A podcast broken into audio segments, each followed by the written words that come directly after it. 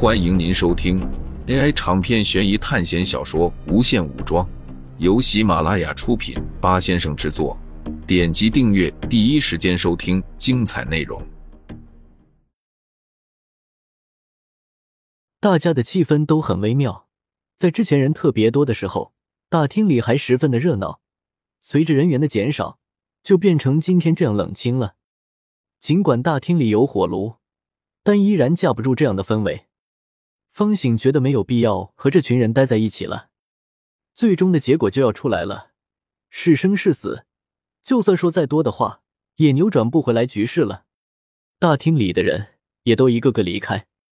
余华穿上了一身厚实的衣服，从正门走了出去。徐梦梦疑惑的看着余华：“这么冷的天，你去哪里？”余华绷着脸说道：“心里有点闷，出去走走。”说完，他就顶着风雪走了出去。王磊坐在柴雅静之前坐过的位置，通过这个方向，他可以看到慢慢消失在风雪中余华的身影。徐梦梦和江超一起上了楼，王磊当然知道他们要去干什么。今天晚上就投一号吧。王磊已经彻底放弃自己那套理论，在事实面前，他也只有这条道路走。偌大的山庄。豪华的建筑设施，温暖的房间，但非常遗憾的是，这群人这几天都没有仔细游览过这里。甚至有几个人，苏哲、柴雅静，还有余华，他们基本上都待在自己寝室，出现在大厅的时间很少，最多也就出门走动了一下。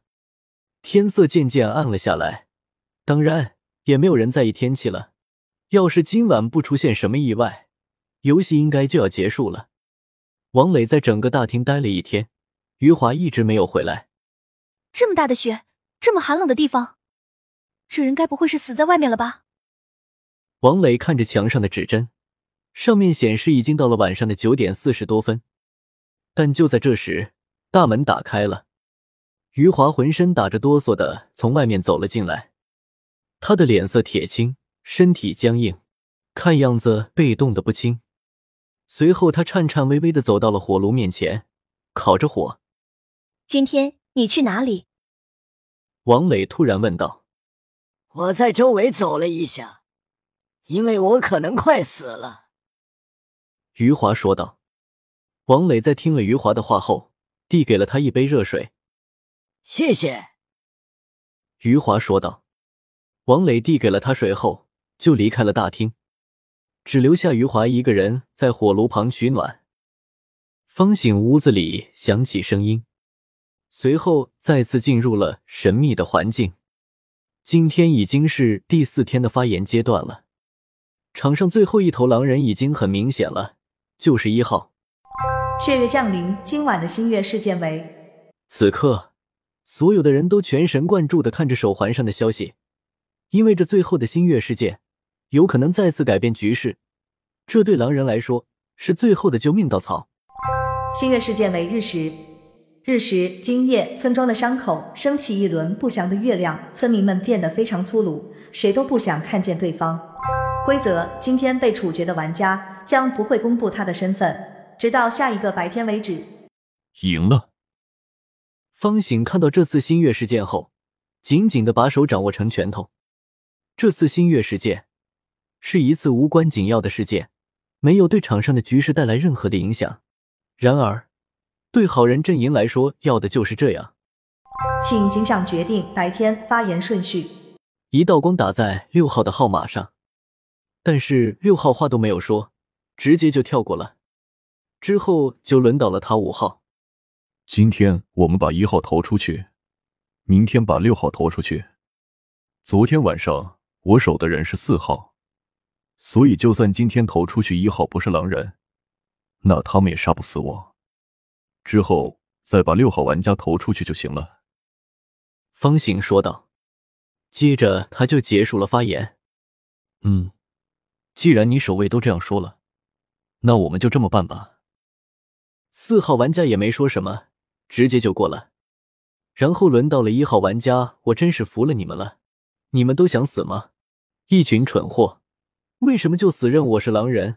我是真的村民啊！我是村民，我是村民，我要对你们说多少次？他六号才是狼人，八号才是好人叛徒。你们今天把我投出去了，六号晚上对着四号玩家一刀，最后一个平民就死了。你昨天晚上又守了四号，根本没有挽救的可能。是不是我说什么，你们就是不信我，觉得我说什么话都是在说谎？可是我一直都是这样说话的。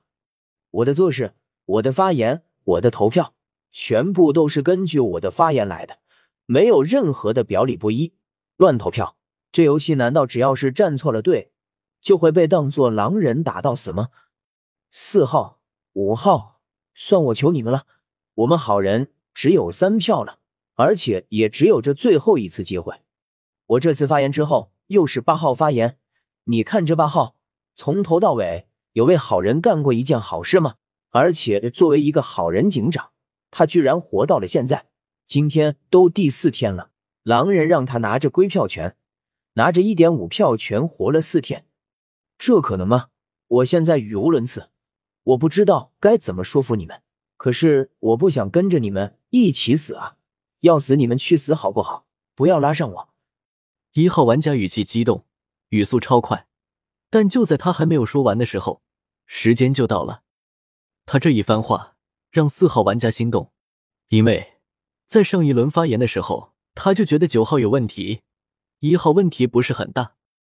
一号和九号的行为方式都是一样的，只是站了不同的边而已。一号是彻底站在十号狼先知那边的，九号是站在三号先知那边的，但这并不能说明一号就是狼人了，因为八号也从头到尾相信十号，而且。这六号和七号对跳猎人，死磕到底，怎么看也怎么像狼人。虽然说七号最明智的决定就是把十号打死了，但是留给众人的问题就是六号的身份，到底是好人叛徒还是狼人？这根本说不清。一号是狼人的概念是五号和七号提出来的，九号表示支持，但是他四号却有点相信一号并不是狼人。有的时候看起来是狼人的人。他有很大的可能不是狼人，可是四号也纠结了。刚才自己已经发过言了，而且支持了五号，说是要投一号。如果这样突然变票的话，就会导致分票了。现在场上总共就五个人，五点五票。如果六号和八号是一起的话，他们就有二点五票。只要他四号和五号意见一旦不统一，好人就大崩盘。到底应该投谁呢？为什么到了现在还要这么困难？四号纠结着，说到底，这次游戏还是和生死挂钩。就算在英明果断的人，在不断的自我认可和否决，不断的推测各种可能性发生时，也会变得犹豫不决。终于轮到八号玩家发言了，但是许久他都没有说话，甚至连一点声音都没有发出。就像是号码牌背后没有他这个人一样。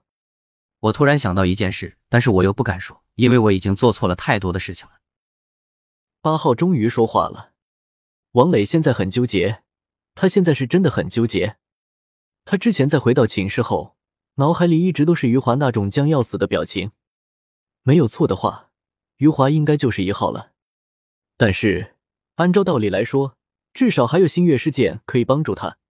并不至于要到他那样，再加上刚才一号的发言，让王磊突然想到一件事：如果一号不是叛徒或者狼人，我也不是，那么会不会是你们四号或者五号呢？王磊语出惊人：如果是我的话，被选做叛徒，那么我肯定就会利用我已经被证实的好身份来欺骗你们，而且也不会受到怀疑。王磊说道：“越想越可能啊。”听众朋友们，本集为您播放完毕，欢迎订阅专辑，下集精彩继续。